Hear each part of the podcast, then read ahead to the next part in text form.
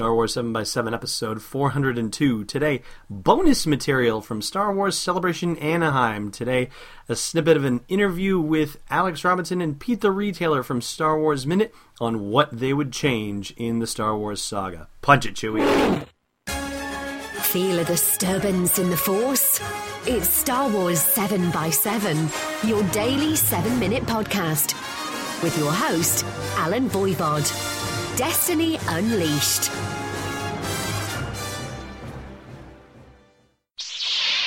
Hey, Rebel Rouser. Welcome to Star Wars 7x7. I'm your host, Allen Voivod, back from vacation. Thank you again very much for all the good wishes for us as uh, the entire Star Wars 7x7 team, including Quizmaster Joe, Scorekeeper Declan, and Brainstormer Lonnie, all retired to the shores of Cape Cod with extended family for a well deserved rest.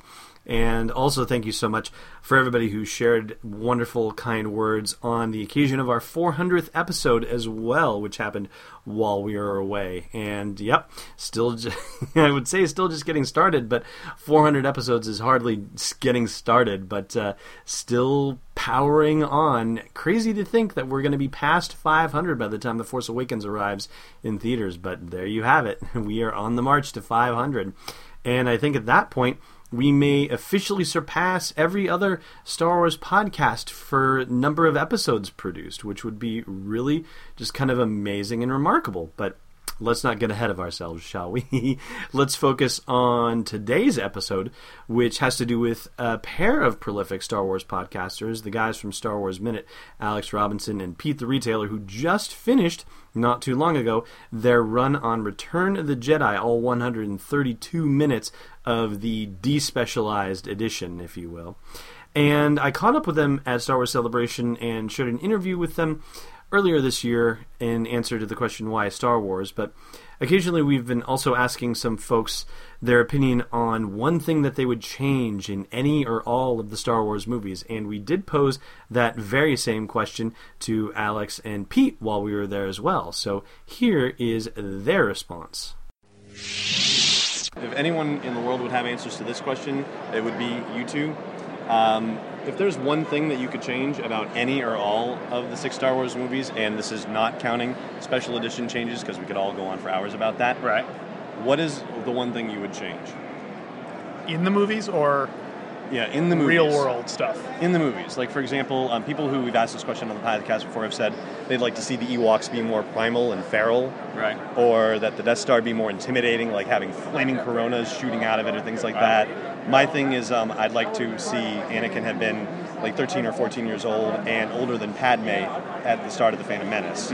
So, things like that. An adult, uh, uh, or at least an adolescent Anakin, I think would have been a stronger choice. Mm-hmm. Like if you if, if you had to do the prequels at all, which let's say they had to, Mm-hmm. um, I think it would have been better. I would have liked to have seen a more like Butch and Sundance kind of relationship between Obi Wan and and Right. Anakin. Mhm. Sort of more partners.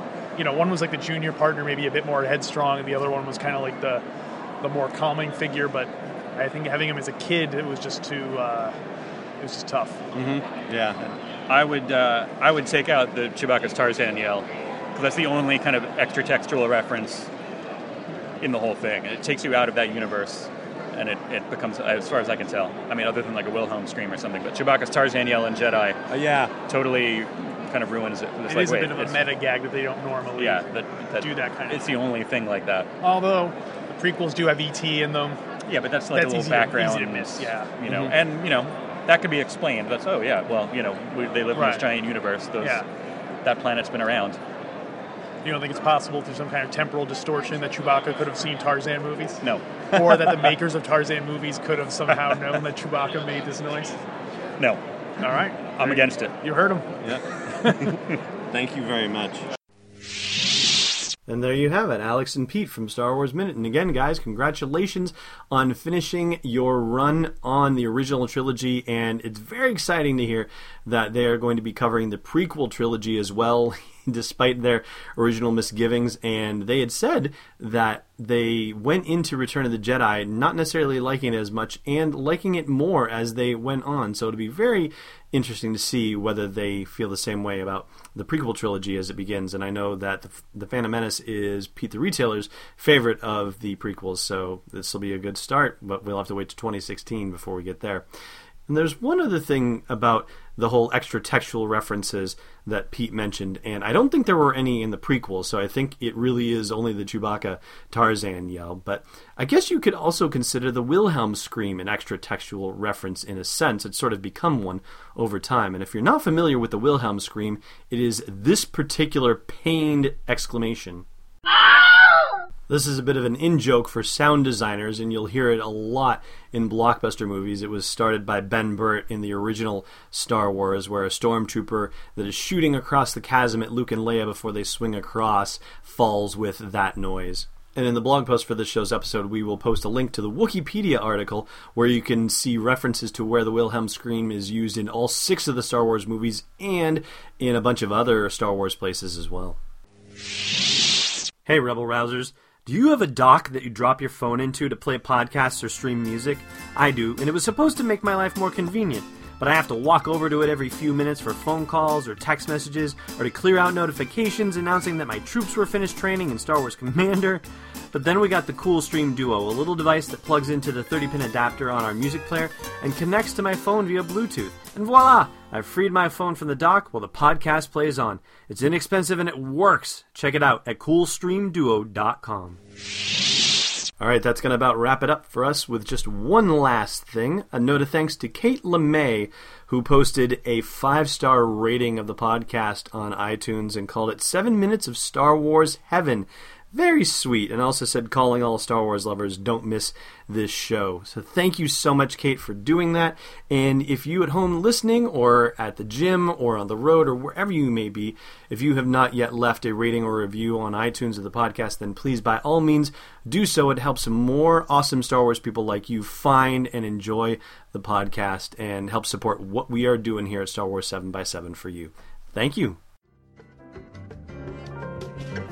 Thanks for listening to another episode of Star Wars 7x7. And hey, before you take on Count Dooku all by yourself, check out SW7x7.com for show notes, links, photos, videos, and more. And we'll be able to do even more with the show for you with your support at patreon.com slash SW7x7. It's not a crazy spinning alien of unknown origin, it's Destiny Unleashed. This podcast is not endorsed or sponsored yet by Lucasfilm Limited, Disney, or 20th Century Fox and is intended for entertainment and information purposes only. Star Wars. The Star Wars logo and all names and pictures of Star Wars characters, vehicles, and any other Star Wars related items are registered trademarks and or copyrights of Lucasfilm Limited